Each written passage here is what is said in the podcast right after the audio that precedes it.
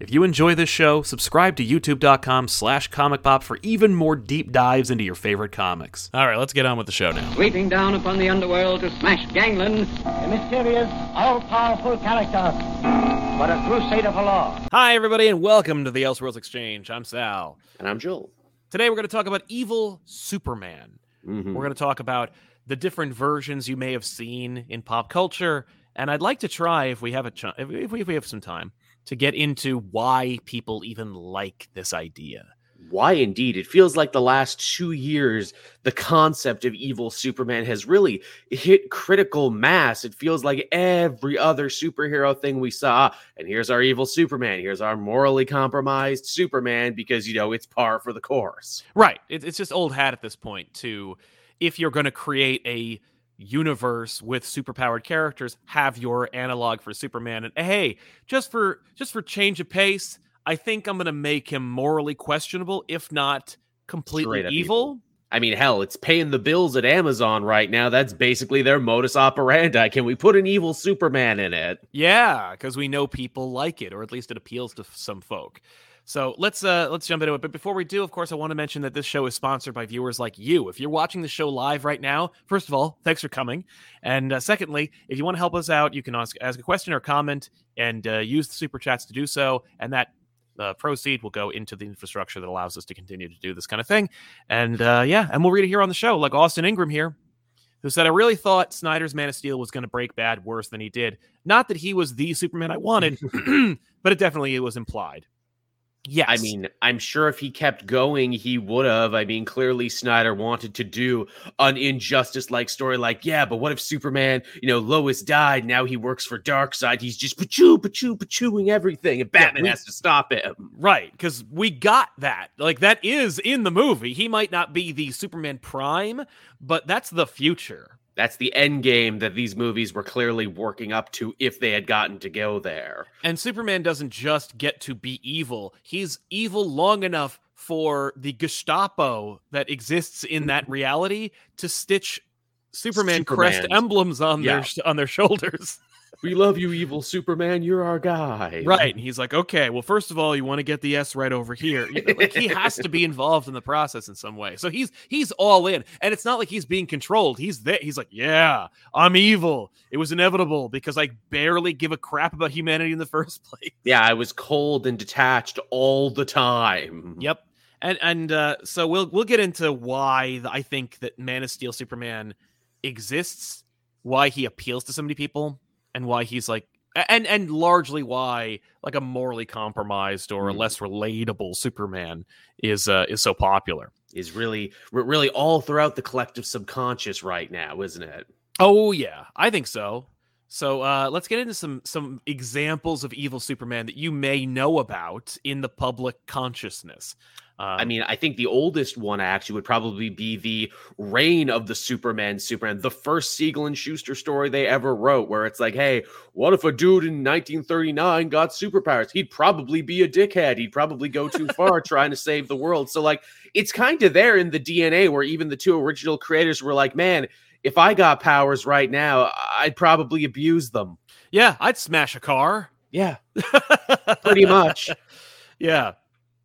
Yeah, it's interesting, the development of Superman and how he became what he is today, or what he has been for the last, like, 50 years. And maybe that's why they felt he needed to be an alien, because it's like, well, no, he can't just be a human from Earth who gets amazing powers, because humanity sucks. We are all, you know, filled with this original sin and everything else. He needs to be a blank slate from another world who we can work off and, in, you know, endow with the best qualities of humanity. Totally. Bob Gukian says, what do you think is the earliest appearance of an evil Superman? I think you just nailed it. I think we just said, and again, that just came to me out of nowhere, where I'm like, hey, yeah, the Superman we got wasn't even the first Superman. No, it's true. Yeah. You know, because we've seen ripoffs or copies of Superman in the past. Obviously, Shazam / Captain Marvel was one of those characters who was a derivation thereof. I mean, every superhero really is a derivation from the source material. When you break it down, from aesthetic to the moral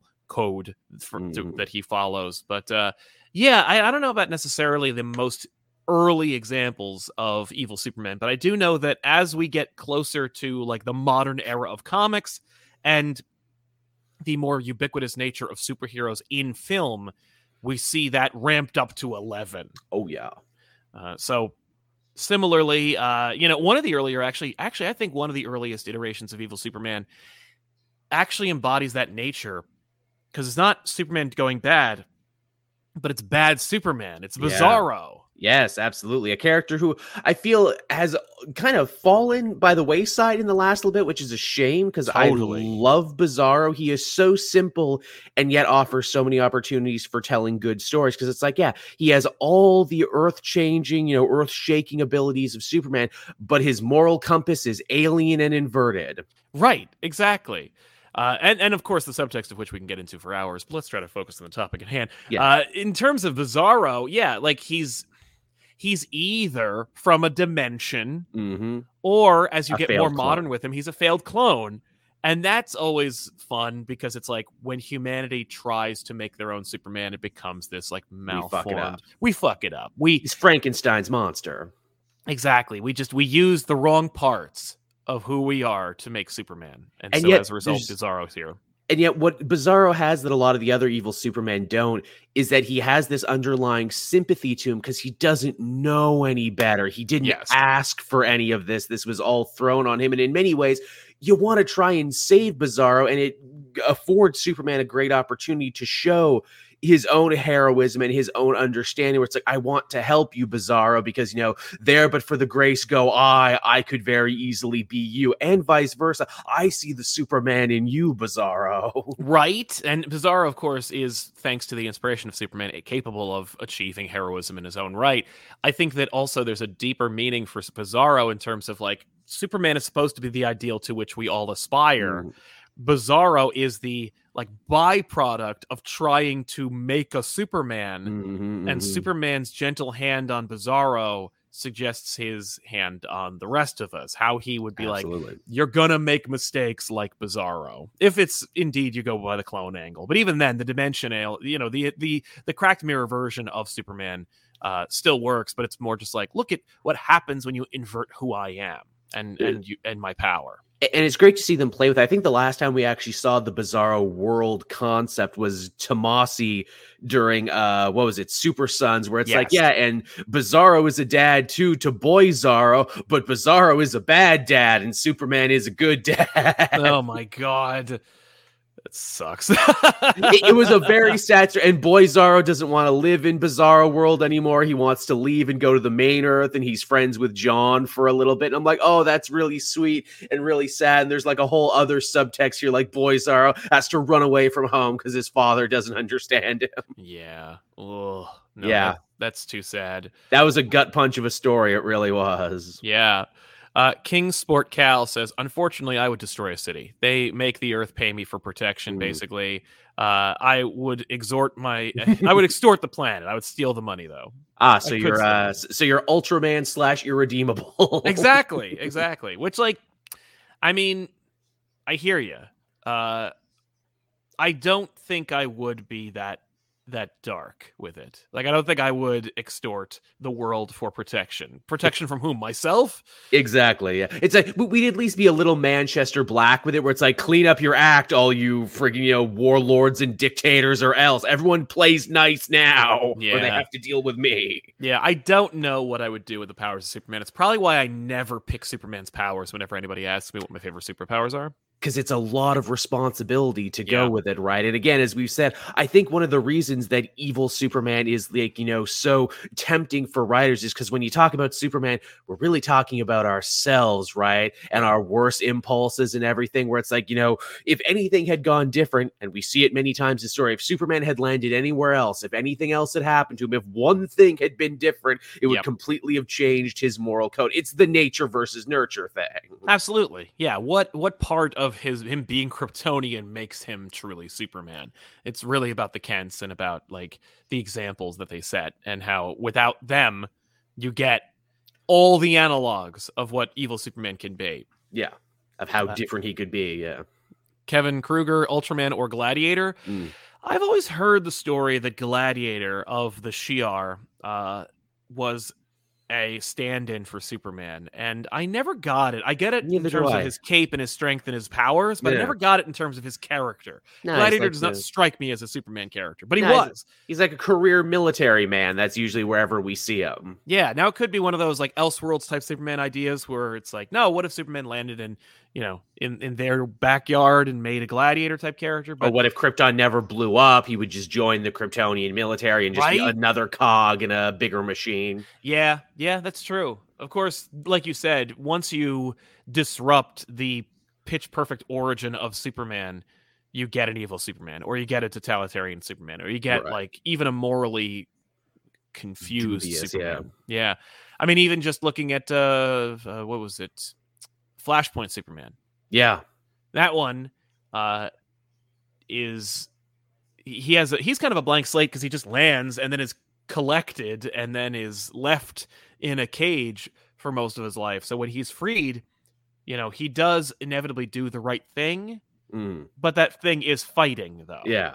With the help of Barry, you know, Barry's like the first person who's nice to him in the whole thing. And he's like, oh, maybe I can aspire to more. Maybe I can be like Barry. He's my heroic example. Yes. And of course, he's everyone's heroic example. Right, Jeff? Yeah. Ruben Gonzalez, Injustice Superman's one of my favorite evil Superman. Hyperion, when he's from an alternate world, is evil. And his evil is a good contrast to Marvel heroes. Yeah, I suppose that's true. In terms of Injustice Superman, you know, obviously that character is just Superman, but if you push him harder... Yeah, I think what works about Injustice Superman... that we don't see in a lot of these other, you know, Elseworld things is usually when we pick up with him, he's already evil. He's already fallen to the dark side. Part of the fun of Injustice Superman is seeing that slow moral degradation over years, from the trauma of the death of Lois and his child to him being like, well, we got to clean up our act. We got to clean up the earth. Okay, that makes sense. Okay, well, now we got to start imprisoning people. And now we got to start fights with other people to protect the stuff we've done. Like, okay, now you're starting to change. And the idea, too, that Superman is this moral heart and center of the DC universe. And when he breaks bad and he starts going to the dark side, everyone else follows suit with him, and the world gets shittier. Yeah, no, he is the guiding light of the DC universe. He's the example. When Superman doesn't work, the New 52 doesn't work on a metatextual level, but also the heroes fall in line. You see who is like down for following Superman's lead. It's not unlike when in Secret Empire, where Deadpool's like, it's Cap. I'm going to have to do what he says. Like, Very much so. I don't want to be on the wrong side of history this time. I'm so glad you brought up the Cap comparison, because that's, you know, so brilliant, and it's, you know, an interesting way to show how these two characters are written. Cap in Marvel is always right, even if he starts out on the wrong side of, you know, an argument. He'll eventually come around to it. But it's interesting that they afford Cap the ability to be like, no, Steve can be wrong sometimes and have to learn a lesson and figure it out. With Superman, it's like, no, Superman is always right, though, and always on the right side because he's Superman. Hell, Green Arrow makes fun of him for it in the new Bendis run, where he's like, you know, I hate arguing with you, Superman, because anyone who argues with you automatically sounds evil and like a dickhead. Right.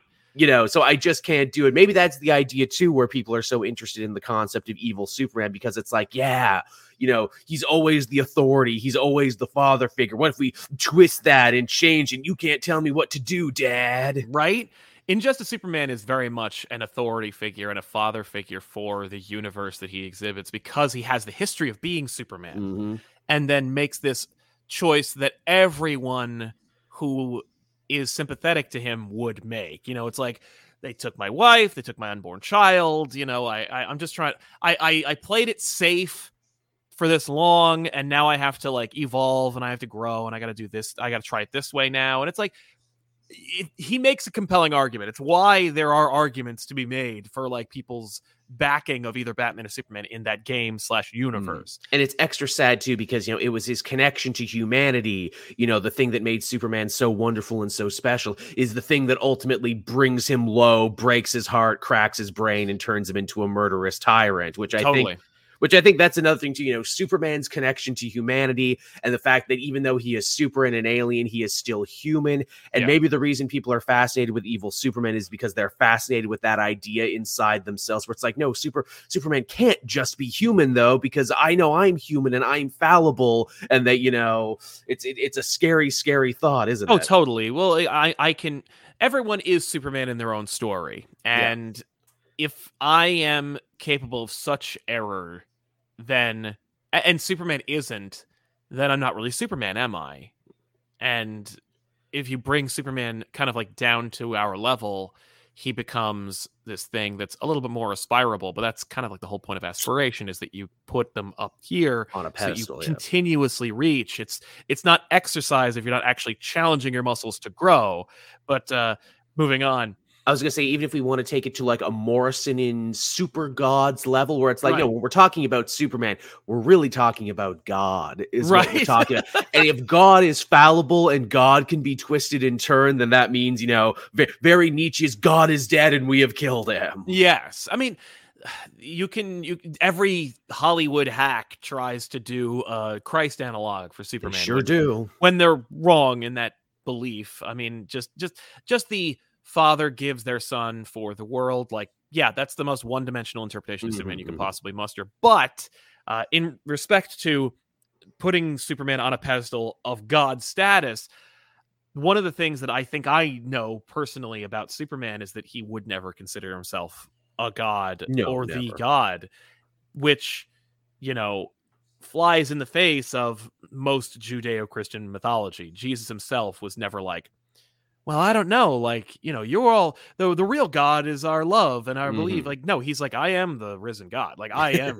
like, don't make any mistake. Like, I'm going to do all these things to prove to you that God is real and I'm him here. Like, Superman would be like, no, like the God that you seek is like is that voice in your head that says to do the right thing or compels you to make the right choices. And it's like, I like that better. You know, same. Morrison's interpretation gets a little more hoity-toity than I'm typically comfortable with, and I get it, and I appreciate it, and I'm glad that it's part of the discourse, because when you get metatextual about it, when you get like deeper in the weeds about Superman and what he means for humanity, like I could see it. And in fact, even Frank Miller goes so far as to create a religion around Superman in the Dark Knight Strikes Again universe, where at the end of the whole conflict, they have like it's like the Church of Kal-El or the Church of the First Son of the Last, which we see in Future State. Actually, now Philip Kennedy Johnson dusts that idea off.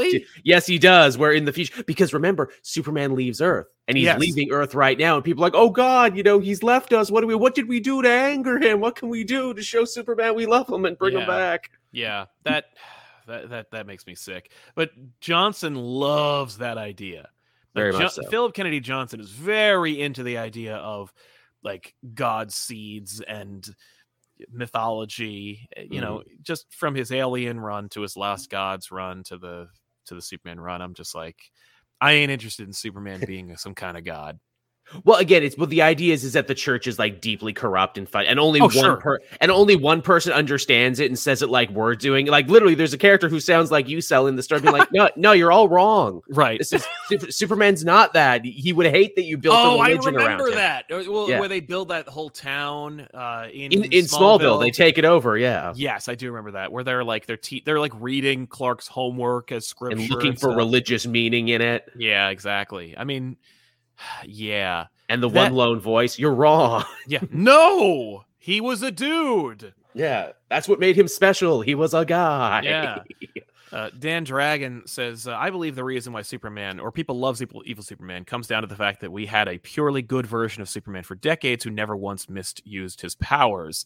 And that's not true. He arguably did. There's the whole Super Dickory line where it's like, look how shitty he was just on the cover of these. Yes, exactly. Like, and by the way, like those covers would inspire what happens in the book. They sometimes come up with a cover first and then go like, make something that reflects what happens in here.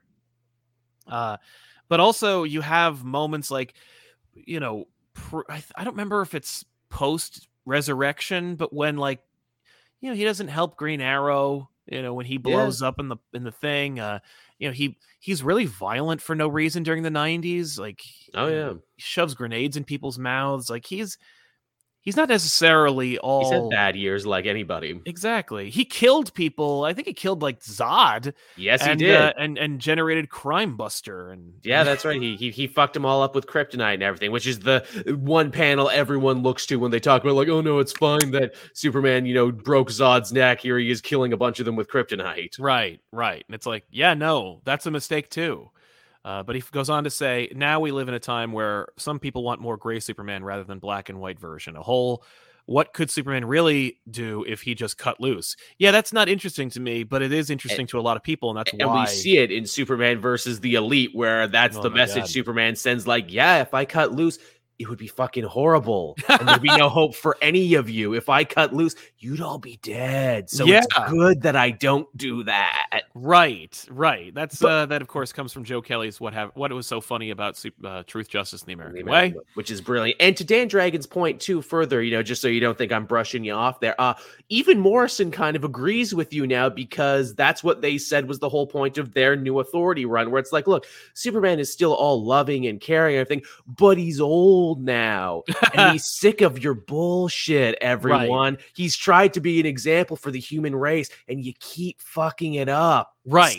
So now Superman has to build his own authority team to put stuff right behind the scenes, and maybe he'll be a little, you know, more serious now. He doesn't want to break humanity, but he's gonna stop handling with as much care as he did. Well, and to that point, he also has his powers are reducing. And so he's like, I can't hold your hand anymore. It's like growing up and, you know, exceeding your parents and watching as your parents get older and weaker, and maybe like they're not quite as sharp as they used to be. Yeah. Maybe they're falling down the wrong rabbit holes, and so it makes it makes you question like everything. Everything. Like I think that would be a real like shake to the system to be like, to watch that happen, and Superman's still like, I'm watching humanity do that. Like, am I doing it wrong? But yeah, no, that's it's a good point to bring up. Also want a quick shout out to thank you to SpideyFan62 for your support. And what's it called? Syf Life. What about a new Superboy Prime series? What about it? They kind of wrote the last word on him in Death Metal. John's just like, okay, and now we can put him away now. Right. That being said, Superboy Prime. An interesting case. An interesting case. He definitely, I mean, it's Superboy, which, you know, legally distinct from Superman, though he is a younger version of Superman.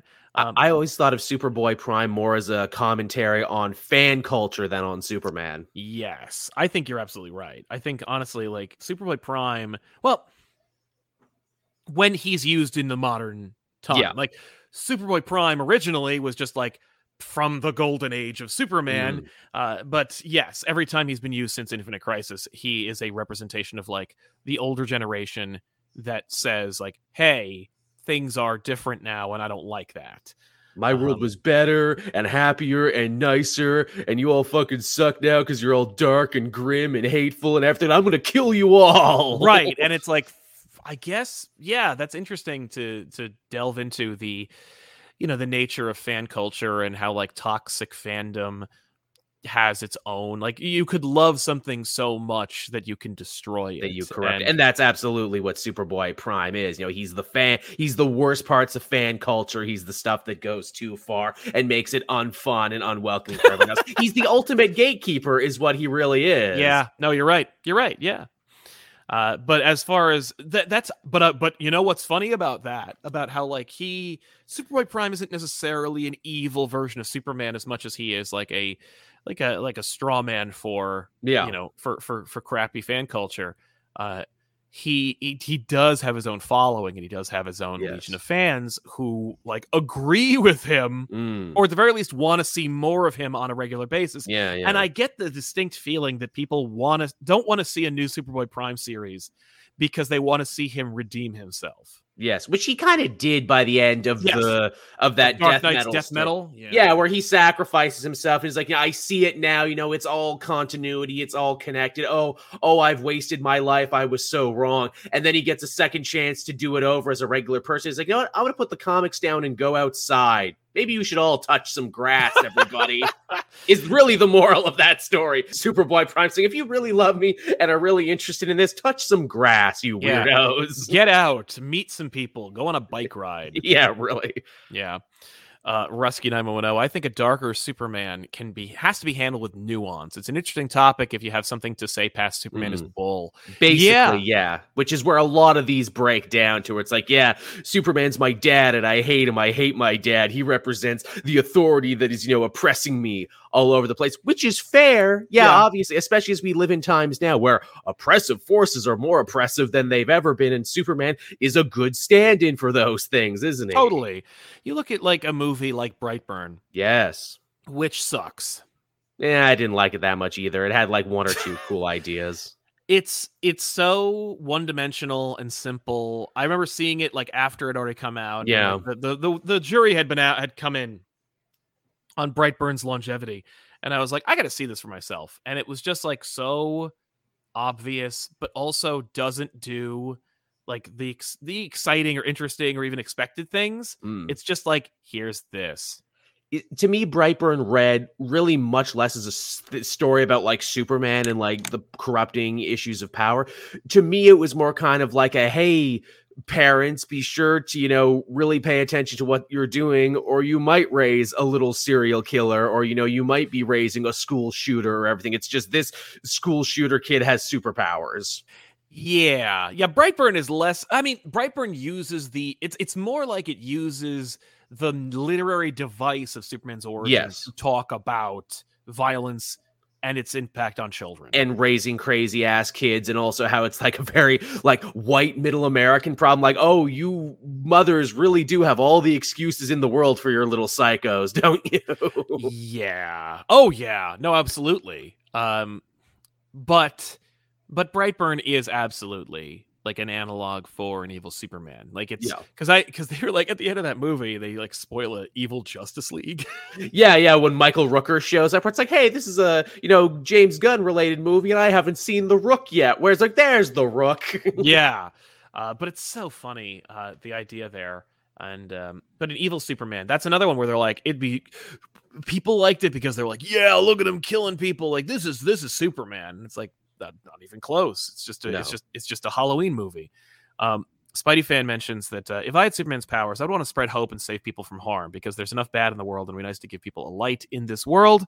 I agree, but I find myself incapable of even being my best self with no powers. It's true, again, because we're all human and also foul. But you know what actually kind of comes around to what that guy was saying in a very interesting way?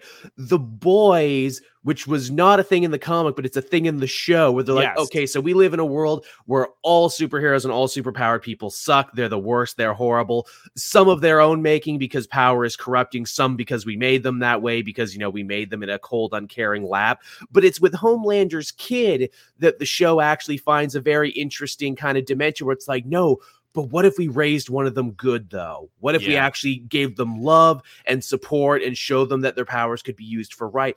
That kid might want to grow up to be a Superman, and we might actually have a real hero in this world, and isn't that worth fighting for? And it's cool to like, juxtapose that with Butcher, who's like, no, fucking, I hate all these superheroes. I especially hate this kid because of who his dad is and because what he took from me.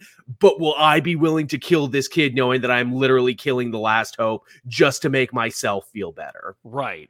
Which is, I don't think, something that Garth Ennis today is capable of doing. No, it's something the show totally found in adaptation, and I think it's one of the reasons people really like the show. Yes, it's interesting how much I like the Boys show versus the comic book. The comic book and Homelander in general, that character, he's a straw man in his own right. He's one dimensional joke. He's used for shock value and also as a send up, but it's like in the most obvious and like. In the most obvious ways. It's frustrating because I know Ennis is capable of more, but I think his cynicism has overwhelmed his talent. And I mean, that was all the villains in the Boys comics where it's like they were so cartoonishly villainous and so cartoonishly irredeemable. And also, we don't really spend that much time with them in the book. We spend way more time with the Boys. The show is having more fun with the concept of evil superheroes. And also, the show makes them all a little bit more sympathetic, or at least makes them a little bit more deeper and more complex. A-Train feels feels bad because he's an athlete who's losing his way. They give Queen Maeve her backstory and all that other stuff way sooner than we do in the book, and kind of make her like a weird mentor figure to the other girl. And even with Homelander, we see his shitty upbringing, and we see the fact that he's being used by all these other people, despite the fact that he is this super god. It's like, okay, that doesn't make him right, but it makes him more interesting. Well, and it makes him more interesting. It makes him more real. It makes him more of a character. They change his relationship with his handler. It's a woman now instead of a man. So instead of, why don't you love me, Dad? Why don't you come to my baseball games? It's, I have a weird Oedipal thing for Mom. Yes. Luke Virillo says, I never really liked evil, dark Superman fantasy. So the comic, What's So Funny About Truth, Justice, and the American Way, always felt like a good summation of why Superman works better when he's the moral high ground. Agreed. I think that you're touching on something very, very fundamental when it comes to Superman and evil Superman, and why he's so like appealing to so many people. And it's because I think you mentioned the moral high ground. In so many Rick and Morty episodes, Rick requests that people not high road him. Yes, and many times, and Harmon himself says that in real life all the time. Yes, and it's like, on one hand, I get it. And on the other, I think there's something fundamental about a person who feels that they are one of the smartest people in the room. Oh, yeah. Who is then told that morally they are in the wrong. Oh, yeah. You see it on the internet. You see it all the goddamn time. Once or twice a day if you work on YouTube.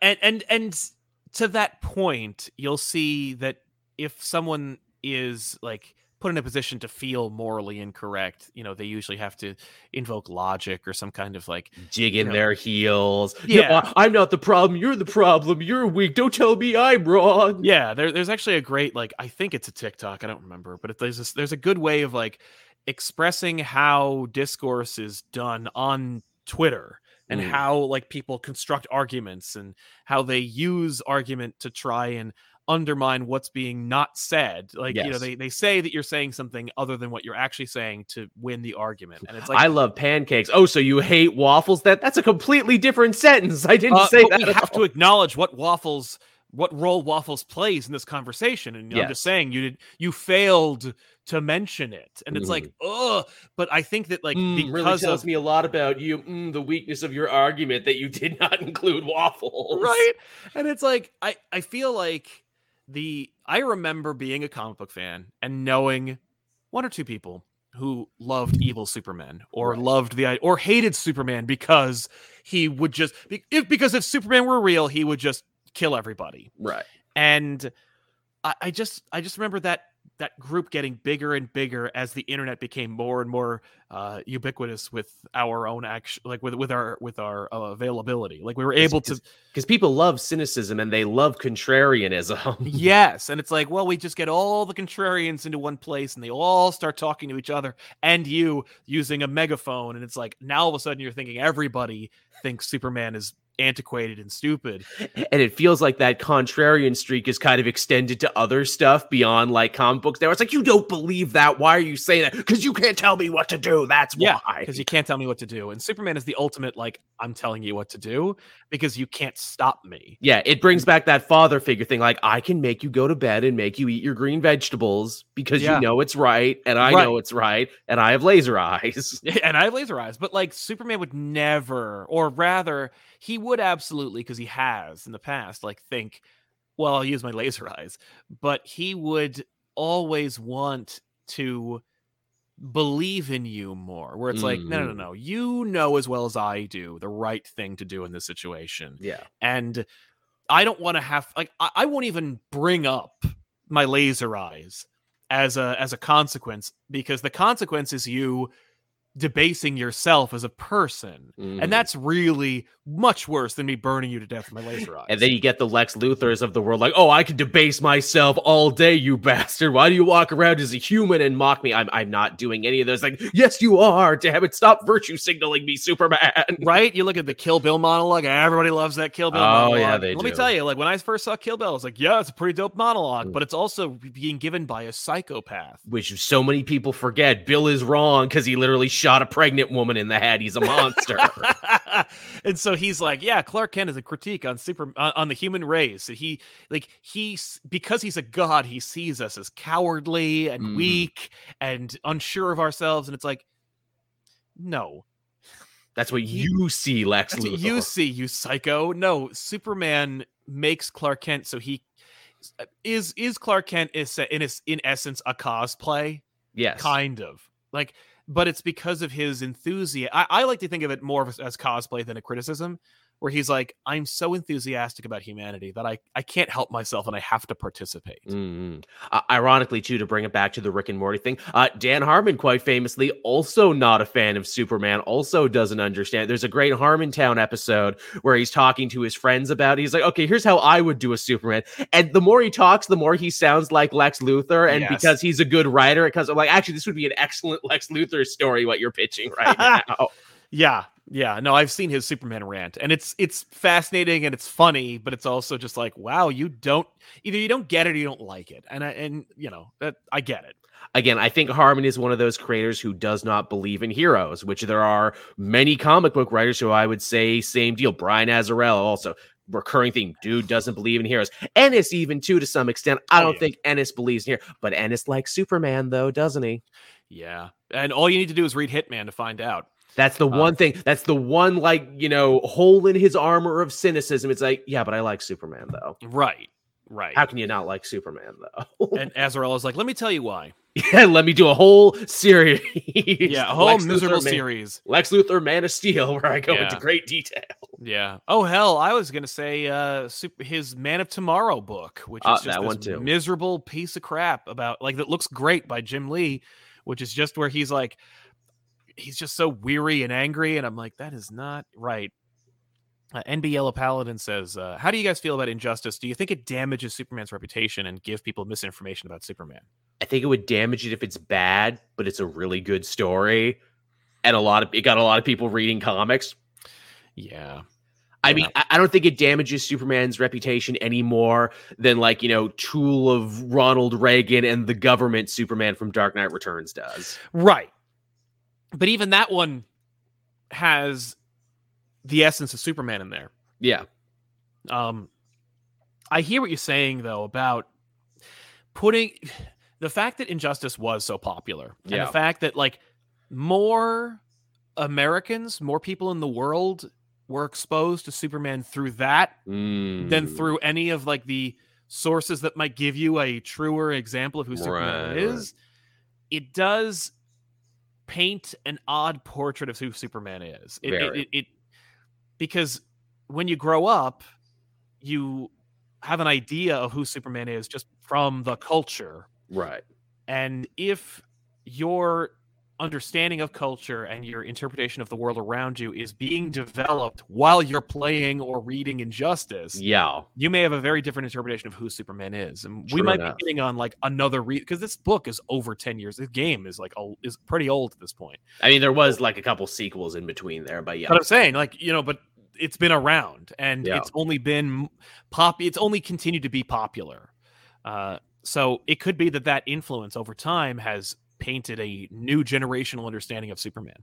And maybe not the best light. I mean, they do some stuff later on in Injustice 2 where they try and walk some of it back and everything for what it's worth. Right. Luke Virillo, did we ever get more stories with Geoff Johns' Ulysses from New 52? He has a fun parallel origin from evil Superman that Superman can punch. No, we never did, actually. I think it was that Ulysses arc and then we never saw him again. I think you're right. So... But that would have been an interesting exploration. I mean, shit, Hyperion got more play in Marvel. He got a whole event built around him as a cracked, mirrored Superman who teaches, heavily doctored American history, but loves the country and loves everything else, but will kill the shit out of you. Yeah. And even then, that's a different interpretation from, the Hyperion that was in Hickman's run. It's a much more pointed Superman deconstruction criticism. If Superman existed in the Marvel Universe, he'd be like this because, the Marvel Universe has less steadfast rules about killing. Well, and then there's also the Sentry. And his representation of Superman. I mean, from his iconography to his power set, the implication is that it's a super. What if Superman were borderline agoraphobic? What if Superman was his own worst enemy? Exactly. And it's like, as it turns out, I think time told that Sentry is not interesting. I did like that last Jeff Lemire run. It looked like they were going places with that. They gave him a new suit and then never again. They did. You know where they went with that? They went in the Miracle Man territory with that. That's right, yeah. Jeff Lemire just did Miracle Man. I'm leaving Earth. Yeah. Yeah, and let me tell you, like, it's not bad, but it's only because I think Miracle Man is so good, and he just ripped it off entirely. But Miracle Man is another one of those characters that, like, it's Alan Moore's interpretation of Superman. And I would argue it's actually more of Alan Moore's interpretation of Shazam. Yes, because that's what it was, because in England and everything, that's where they resold Shazam books as Miracle Man. Yes, and that Superman, like that character of Miracle Man is really, it's like V in terms of it being like, you know, a reflection of the culture that the writer is talking about, and like it's about character, and you know, it's I because it's such an early interpretation, you know, during a time when comics were revolutionary or being revolutionary by revolutionaries, Miracle Man, and he comes from different stock. Like you look at Homelander or Ultraman or any of the other or Omni-Man, you know, obviously all these characters are just Superman. Yeah. With Miracle Man, because it comes from the origins of Shazam, he has just the power set of Superman. It becomes something other, and it's like more of a cautionary Superman. Yeah, yeah. You know, it's like, be wary of being a big fan of Superman, but it's not a straight up like either cracked mirror or condemnation of the character. Again, if you listen to what Moore is saying now about the proliferation of the superhero movie and everything, he always says, you know, oh, be on the lookout for strongman dictators and everything, because, you know, this is how they get you, by looking cool and amazing with costumes and uniforms. But, you know, well, that's just, you know, the first course of fascism. Right. Yeah, thanks, Alan. Sure. Thanks, Alan. Great take. Jay says, some people say Supes is boring, but every day he has to live with the idea that he could break the world with a sneeze. King Supergirl touched on this. It's true. Yeah. King Supergirl is really good. His Up in the Sky is also brilliant. And that's been on my pile forever. I was going to make a video on it. I still need to read it. Well, Up in the Sky, I think that takes that concept and goes in another direction. Because, like, I never, when I was a kid reading Superman, when I did, and it was when he died, but like, and going back and having read like a lot of other things, I'm kind of like, I never really thought about Superman as being like that. There's a great moment in the end of the Justice League animated series where he's fighting Darkseid, and he says, I feel like I live in a world of cardboard. And it's like, it's fun to have that scene. That Superman is a little more wound up than normal Superman, especially by the end of that story and everything that happened in the last season of Justice League. They're building on it so much. That's a great show. But I don't know if I like that Superman. He's quick to judge. He's really tense. He's constantly bombarded by criticism, and he really feels it. I mean, heck, that Shazam episode where he basically is super mean and beats the shit out of a kid without knowing it. Yeah, and then Shazam out Supermans him. That was amazing. Oof. But it also is like kind of a revelation of like, this is what we kind of did to Superman. Oops, this is where he is now.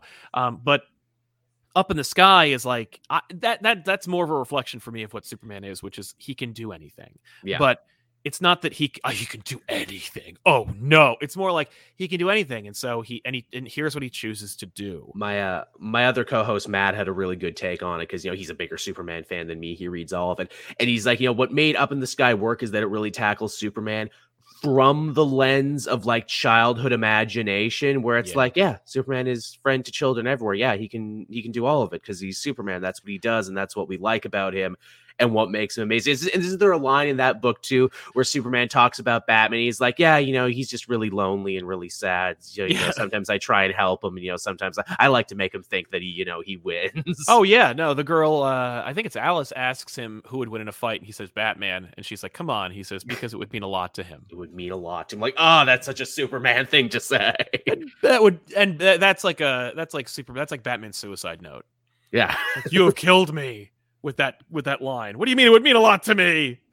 They do something similar in that Lois Eradicator book where she's like, you know, he let you win every time, right? Because you're so sad and pathetic. And it's like, he's dead. I can't ask him if she's telling the truth or not. All he did was he felt bad for you. He felt so sorry for you. Every day he just wished you would stop.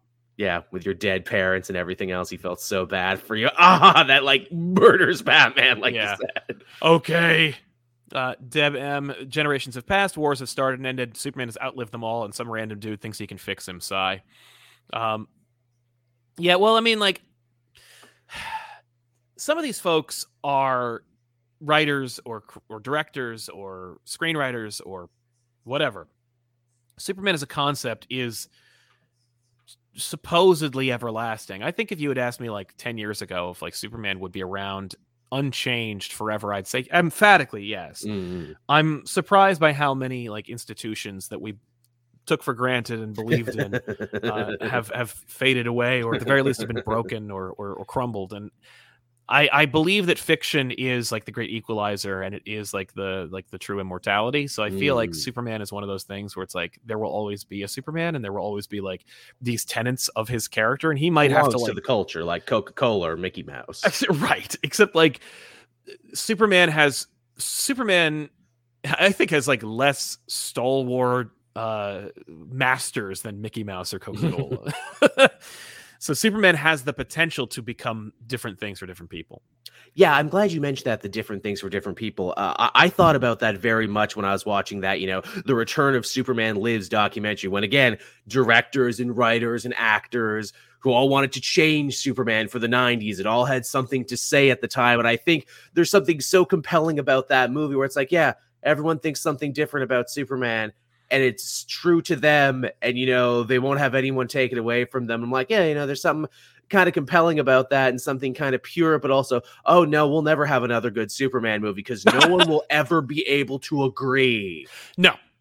Not only will they not be able to agree, but the audience will not be able to, like, reconcile the version they're getting. Like, yeah. You could do Superman versus the Authority, the live-action film on screen, and you'd have people who are, it would be like, it would have like a 45% freshness rate on Rotten Tomatoes, because people would be so pissed that like the Authority got pantsed.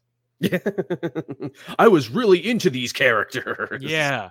Duckcade, I felt like they were talking at me. Yeah. They were like condemning me personally. Yeah. Duckcade, late to the stream. I find a younger me thought Superman Beyond and his edgy hair was the coolest, and now I just want Clark to be wholesome and a dad. Yes, I agree. Superman Beyond, I loved that episode, and I thought that was such a cool idea. But I also was like excited to see him be broken of that spell. Yeah. They do some fun stuff in the comics with Superman Beyond where he's like a firefighter and he's had to start his life over again and everything. I like that. Yeah, definitely. He's like a Highlander. He's Highlander. I have lived so many ages and will live so many more. Call me LJ says they should have kept Stormfront as his mom to play with the Oedipus complex. Plus, you can say she did it to keep a pure gene pool. Ooh, talking about The Boys. Season 2. I know. That's very true. Yeah, they did some really interesting stuff with her, too. More stuff when they changed the show around and made a character a little bit more complex. Yes. Because, again, Stormfront in the comics is a fucking joke, as many of them are. Complete joke. Rusky, I think bad/boring Superman stories are more damaging to the brand than any interesting evil Superman story. Being boring is Superman's greatest enemy. Fair enough. Yeah, I agree with that. It's losing reverence, I think, for the character, or taking it for granted. Because here's the thing, like New 52, they clearly didn't give a shit about Superman. Because didn't read a single panel of New 52 Superman. Didn't have to. He had no effect on the universe. No, but I read a lot of it, and it's like, it's no one has a guideline on what the character is or where they're going or what the origin is. So like Grant Morrison's doing their thing, George Perez doing his thing. He quits. He has to drop it. Like, they're doing different shit in the Batman Superman book than they were in the other stuff. Scott Lobdell was writing both of them by the end. Yeah. Which that should tell you why no one cared. Right. Exactly. But but Scott Lobdell got the job because like, they know him. He's a proven track record of being able to deliver scripts people buy on time. Career yes man. Yeah, that's it. And it's like, if you are giving Superman 2 a career yes man, then you don't care about the character and you're not interested in seeing him or her progress. Yep. And I mean, says, I was going to say, too, and like as bad as it gets, sometimes you get a Tomasi Gleason run where it's like, oh yeah, this is the stuff, or even like a Jurgens run where they were both happening at the same time. It's like, oh yeah, this is the stuff right here. Exactly. Now they weren't sales juggernauts, but like at the same time, the universe needed it, and they were better and richer for that. Exactly. Like, you know what? Superman Up in the Sky came out around the similar time, and it was a self-contained graphic novel. It's just the way they sold it made it better.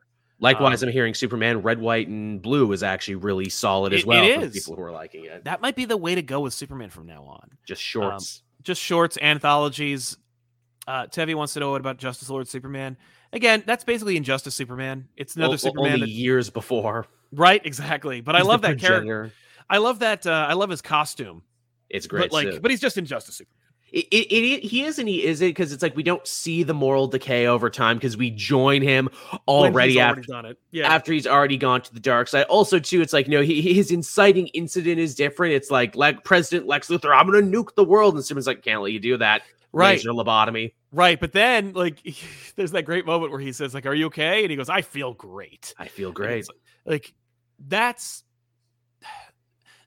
an incorrect interpretation of Superman 2, where it's like, all he has to do is cross the line. It'd be like if Batman killed the Joker, and Robin's like, Batman, are you okay? And he's like, this is the way. Yeah. And then he just gets a gun and he kills everybody. I think that I just pitched something that people would love and would sell a million copies. And it's so fundamentally not the character. That it only takes crossing the line once, which again, Injustice kind of fixed where it's like, no, he just didn't cross the line once. It was many little line crosses before eventually huge line crosses. Exactly. Now, they also do some fun stuff with Justice Lord Superman in the Justice League Beyond comic from, Higgins wrote the Batman one. Who wrote the other one at the same time? I am not sure. No, it wasn't Yost. It was, I'm blanking on his name, but it was really good. They go to some different angles and show some different stuff with him where it's like that guy calmed down for a little bit and they found a tenable piece on his world, but then his Wonder Woman gets killed and then he goes nuts all over again. He's like, okay, so before I said I was making the world better and I was trying to help out and everything and I was maybe just a little meaner than Superman, now I hate everything and now I am going to kill you all, actually. Right. Was it JT Krull? No, it was someone we really like. Who was co-writing Spider-Man by the end with Spencer? Yost? No, it wasn't Yost. God, why? I love his work. Why am I blanking on his name? He's so good. Yeah. You keep talking. We'll look it up. But Tubez the One says, I think it just comes down to people thinking that there's no way someone is just that good can exist. Honestly, it's sad how cynical and hopeless people act. I think you're hitting it right there, my friend. Pretty much, yeah. That's kind of the main headline of what I wanted to get it to when it came to why people love an evil Superman. And it's because it's a combination of people don't like to be told what to do. Mm-hmm. And it's a combination of people can't believe or fathom that a character like Superman can exist. It was Gage. Thank you. Christos Gage, dude, did some really good work with the Justice Lords characters. There you go. Yeah. But in that case, that's my thing is people couldn't believe that he's just so unrelatable because he's just so good. Yeah, which again tells me way more about the person saying it than about Superman itself, that person has a hard time trusting. Exactly. Jack Ingram, why do you think DC keeps doing evil Superman who Marvel matches his morality? Maybe Spider-Man, but we don't get a lot of evil Peter stories. We really don't, which is shocking. I mean, I guess Captain America would be their closest in he is the moral center. And when, Cap goes to the dark side, lots of other people follow him, but they don't Secret Empire was a big evil Cap story. Really what they've been doing, and this I think is actually to Captain America's detriment, the last 5 or 6 years of Captain America stories have been someone's corrupting my image. Someone, is trying to, corrupt my image and turn America against me. And I'm like, is this the only story we tell with Captain America? Now, I mean, don't get me wrong. It's very fucking topical where it's everyone is fighting over the iconography of Captain America. And sometimes it does feel like Captain America's image is being tarnished and there's nothing he can do about it. Totally. Yeah. No, I think Cap and Pete are two sides of the same coin. I think Cap more so than Pete. Pete's more real. Captain America will never turn away a hand in need, whereas Peter Parker will look someone in the face and say, you deserve to die, or you deserve what you're getting. and then we'll feel bad about it afterwards. But yes, he will make mistakes and make errors in his own morality, which I think makes him more real. That's why I like Spider-Man, but I don't worship him. I don't think he is like Marvel's Superman. Spider-Man does also have the steadfast no-kill rule, which he's bent a couple times, let's face it, where Captain America's like, nah, man, I'm a soldier. I'm going to try not to kill you, but if you shoot first, you're getting a shield to the jugular. Damn right. Spidey fan asks if we would consider Kingdom Come Superman evil. No. He's definitely old and tired, and he's definitely let himself slip in many regards. Yeah, he is not evil. He is. It's Wade's interpretation of a world-weary Superman, as opposed to he is darker, but only in the external. Once he is actually faced with a true moral choice, Superman doesn't have to choose whether people live or die. Yeah, they all live under his watch. They rarely die. And if they die, it's because they screwed up, whereas when he actually is and throughout that book, when he finally is faced with a true dilemma, that's when we see who Superman truly is. And it's still him. Is it the Samaritan? Who's the guy from the Millerverse show there that got, was it Samaritan? I think so. They do something kind of similar with him where he's old and tired and he's lived by this Superman code for so long. And everyone in his life is like, oh, God damn it, you're so old. These are 1940s beliefs. None of this matters anymore. Yeah. Why are you even going on about this? Such a weird thing where I'm like, okay, but you're painting the Samaritan as he is wrong. The evil Superman, even though he doesn't really seem to be doing anything particularly evil. He just lives by a steadfast code, which arguably makes him a shitty dad. And if your family hates you, what's the point of trying to save the world and doing all this other stuff? It gets even weirder, too, because the Wonder Woman Lois Standard in that show says some really fucked up stuff where it's but they won't understand. We're in the field. They don't understand the choices we make out here. We should just be allowed to do whatever we want all the time with no repercussions. And I'm like, I know what you're talking about. I don't like that at all. I don't like you anymore. Yeah, all right, Heinlein. New type J.B. Lee, shouldn't there be more evil versions of Batman? There are plenty of evil Batman, I'm sure. Biggest there's two events. Batman Who Lies literally took over the whole goddamn world by being an evil Batman. There was literally a whole thing there where it's no more evil Batman, please. Yeah, there you go. It was Utopian. Samaritan's from Astro City.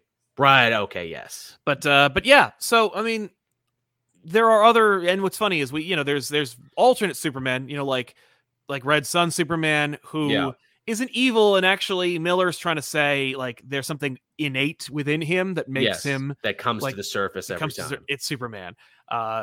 There's obviously Omni-Man, who is not really an analog for Superman in as much as he has most of Superman's obvious abilities, and he's. I don't know. I don't see it. Much like Homelander, I think it's this idea of playing the Superman to really, tie into their own psychopathy where it's I'll make them think that I'm this hero and this savior and everything because, no one would ever judge or second guess Superman, right? And I can weave on in and do my evil deeds. And also Omni-Man too, with his connection to humanity where it's I was rocking that as a reflex, right? Yeah, I had a wife and a kid, but I see you more as pets because I'm a highly evolved alien. And yeah, I know that evolves and changes. As shit goes, and the show plays it differently than the movie or the comic plays it. Yeah, yeah. Mm-hmm. Omni-Man is an interesting case, is an interesting updating on the evil Superman thing, and it's also the most literal version of Superman is your dad. Yes, absolutely. No, you can't tell me what to do, Dad. Man, I'm not going to take over the world because you told me to. I'm going to go my own way. Exactly. So, why do you think? The people, I mean, what's your takeaway for why people love an evil Superman? And do you see it changing anytime? Because I feel over the last 25 years, evil Superman has only gotten more in vogue. But I think it's reached critical mass. I think that I think Jupiter's Legacy was going to be, it didn't end up really being it, but a straw that breaks the camel's back on a number of levels. I mean, it didn't get a second season, so I'm going to say it broke something. It did get canceled, but it wasn't I thought based on the costumes and the nobody asked for this and all this esoteric nature of the whole show and the book itself, I was this is going to be it where people go I've had enough. Stop the train. I want to get off. Yeah. But I feel ultimately Like, do you see it? Do you see it swinging the other direction at all?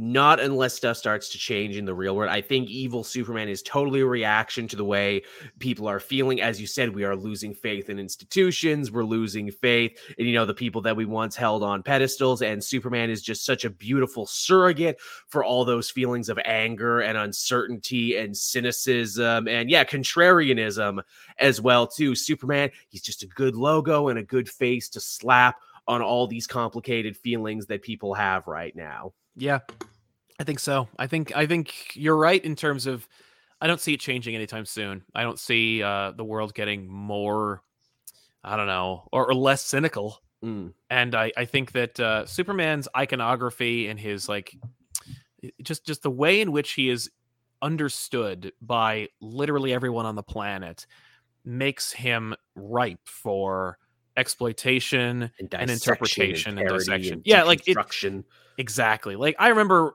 there were books called Stupid Man or Superb Man, and like just the most obvious trite interpretations. And those were 30 years old. And I feel like now that we're at a place where, you know, super adaptations are in vogue and have become their own genre. It's not even like it's a fad or a bubble. It's a genre. Oh no, it's a thing. You know, you'll see more and more of them because it's just the easiest, quickest, shorthandedest way to give a send up or talk about the world or about humanity. I'm glad you mentioned the shorthand too, because that's another thing that's always kind of bugged me about these evil Superman stories. A lot of them are lazy. For every like Injustice and every like generally good one where a writer rolled up their sleeves and is like, okay, let's really dig into the nitty gritty of this. A lot of the time you do just get fucking lazy ones. It's like, what if Superman, but bad? Yeah. What if Superman, but communist? What if Superman, but Nazi? Like the communist one, at least it did something. At least it was trying to say something, and it was an interesting, you know, period piece, and you got good back and forth between characters. And also, hey, that story gave us a very complex good guy take on Lex Luthor. Yeah. But Nazi Superman, you know, like whatever. I'm not interested in any of those types of versions of him because it's just so obvious. But yeah, new type J.B. Lee. To me, Kara's more likely to have an evil version because she's more aggressive and younger than Clark. Remember Red Lantern Kara? Yeah, Kara doesn't need versions. It's just Kara's timeline.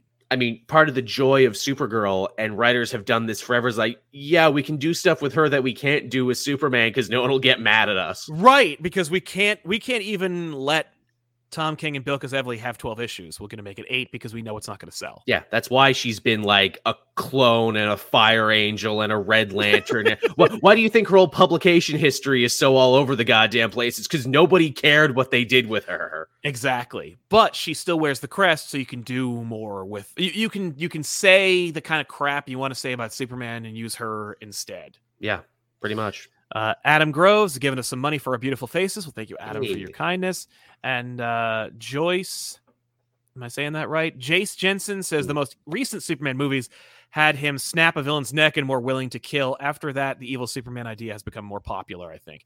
I think that it's like it's the chicken or the egg situation between Snyder's interpretation of Superman. Snyder gave a whole generation of people the Superman that they wanted. The angry, cold, distant, disaffected Superman, which, again, as you say, was always bubbling under the surface, but Man of Steel was it finally just, you know, like coming to a boil and boiling over. For God's sake, like just the Justice League Snyder cut, getting the black suit and having people go like, finally. Like, finally he looks like what I want him to look like. Oh yeah, that's absolutely was. I fixed him. I made him cool finally. Right. I did it. That was me. Yeah. And it's just, I understand why people like that version. I don't agree with them. I don't think that should persist, but I do get it. So don't think I don't. But like what you like is not Superman. You like a version of Superman that reflects your youth and cynicism, as opposed to like your ideals. And don't pretend that a realistic version of Superman murders people or kills for the greater good. And as a result also like has this world weary, oh, woe is me, like burden on my shoulder kind of attitude. Superman is inherently unrealistic because when you're a child Your parents obscure the harshness of reality from you so that you can have a childhood. The most messed up people I've ever met were raised by parents. Before my time, yeah, were raised by parents or not raised by parents or not raised by any authority figure to be an adult too early. And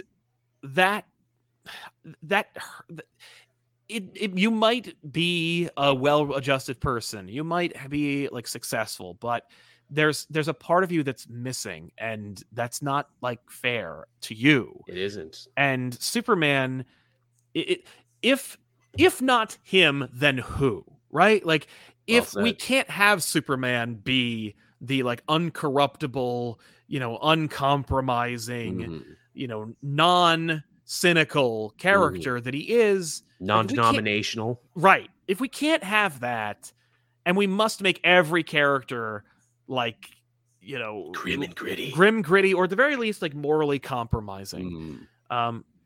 Then what is the example you're countering? Superman should speak to the better angels in all of us. He represents all the good that was put into one person, but with all the power we don't have. Ultimate power did not corrupt him. It absolved him and helped him ascend to that next level. Yeah, and I think there's something to be said for like wanting to be Superman if you think that it's because he can do anything.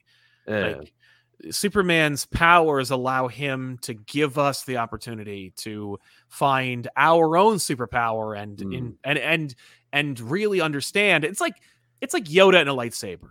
Yoda is so powerful that he doesn't need one anymore.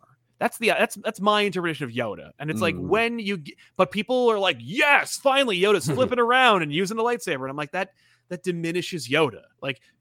And it's like Superman, it's not about the powers. It's about like when you cut through the powers are the fun to get you to eat your vegetables. And then when you live a life of eating vegetables and having 3 square meals a day and listening to Superman, you become like a well-rounded human being with like muscles and like, and a functioning circulatory system, like you're a human being who actually like has all of the pieces, the building blocks that make you an adult or make you a better adult. As silly as it is, I'm actually reminded of like the major theme in Kick-Ass 2 of all movies where their grand, unifying theory was it's not crazy to want to be a hero. It's crazy to not want to be a hero and do good and help people and affect the world in positive ways. Yeah. Yeah. That's very interesting. Which actually, I'm pretty sure that came out the same year as Man of Steel, actually, now that I stop and think about it. I'm like, wow, the movie called Kick-Ass had a more Superman-esque theme than the Superman movie did. Where the Man of Steel's like, sometimes you gotta break necks. Yeah. Gotta crack some necks. Gotta crack some necks. My issue isn't even the crack neck. Like, sometimes Superman has to kill people. That I'm actually not like, okay, I'm not like Mark Waid. I'm not a freak out in a movie theater. Like, I don't necessarily think he didn't have any choice, but I also like, that's not the problem, right? That specifically is not the problem.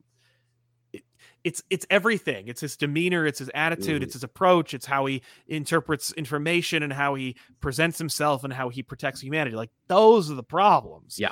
But Dan Dragon says something weird. Mr. Robertson, I don't know what that means. Here's to you, Mr. Robertson. Right. Thanks, man. Rusky says Superman's powers allow him to be the ideal and stand above others. He can be better because of them, but also give a goal for everyone else. His true greater Superman power affords him a greater level of morality. Yeah, and he learns more. He's able to affect more lives and interact with more people, and as a result, he gets to refine his morality as he gets older, which is another big thing.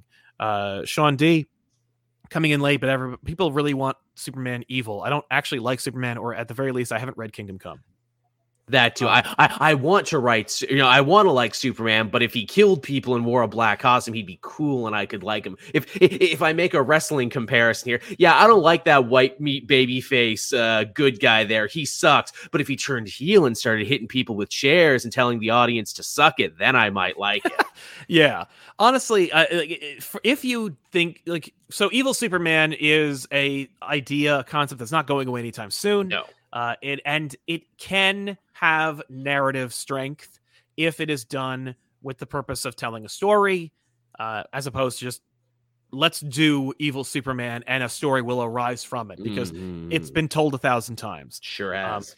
But if you are interested in Superman and you're like, he never really appeals to me, he's just so white bread and lame. And it's like, I get it. As a kid, completely agree. Part of like why I love Dark Knight Returns as a kid was because Batman shows Superman his ass, right? Like the what and, for. And it's pretty dope. And it is dope. It's admittedly cool to watch a human being bring a god down low. It's an Ahab and the whale moment. Exactly. But if you are looking or you're open to the idea, you know, there's plenty of tomes out there you could check out, but I would recommend something like Superman Birthright or Up in the Sky as kind of an introduction to the character. Superman Birthright is a more modern take on the character. He's a little more relatable because he has motivations that go beyond, I want to save everybody. Yeah. And it also like tethers him to like he gets to be an ideal. And it has more modern art, so you might enjoy it that way. But it's not as weird and out there as like an All-Star Superman. I know that's where a lot of people point to. Yeah, All-Star Superman. I feel like it's a little too esoteric from a lot of people. Like I love it, and I think it's great. I think it's one of the most seminal Superman works out there. But if like, you're not into Morrison's brand of weirdness, if you don't like it, if you don't like Superman, you're probably not going to love All-Star Superman. But if you get like a footing, I would recommend Kingdom Come, because I think you get an idea based on Superman's demeanor and his attitude, where he comes from and why he makes these big decisions. Especially if you're like pretty familiar with DC, you know, like I know Batman and a Superman. I'm pretty familiar with Wonder Woman. Like, I think you'll be fine. Yeah. But yeah. And the Tomasi run, but Dr. J, side rant. I feel like most people nowadays forget about Clark Kent, especially in modern day comics and movies. Remember Superman 3? Ugh. Unfortunately, I do, yes. But I hear what you're saying. Sean D., i.e. John Cena, Roman Reigns, and Hulk Hogan. Fair enough. Yeah, Roman Reigns is a perfect example. People hate... Ironically, Roman Reigns, one of his moves is called the Superman Punch. I fuck you not. And yeah, people hated him for years. I hate this white meat babyface. He's so boring. I hate that he wins all the time. He's the worst. Oh, he's a bad guy now? Oh, well, now I like him. Right. Jace Jensen, anyone can throw a punch. It takes a Superman to try and talk down the villain first and use their powers when that doesn't work. Exactly. Yeah. Zyrone Simmons, evil Superman just feels like somebody just saying, my world sucks and I want you to know it. That's fair. Yeah. Or it is a very good shorthand for it. Yeah. Or at the very least, like, this is my interpretation. Like, no, it's silly and it's childish to think that the world could even generate a Superman. This is real Superman. It's like, I'm sorry that you're so angsty. Yeah.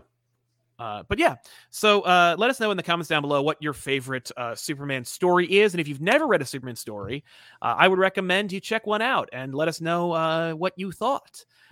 Or if you try to get into Superman, what book did you first read that made you try to read Superman and get into it? I like that a lot. Lucas Aragano says, Aragno.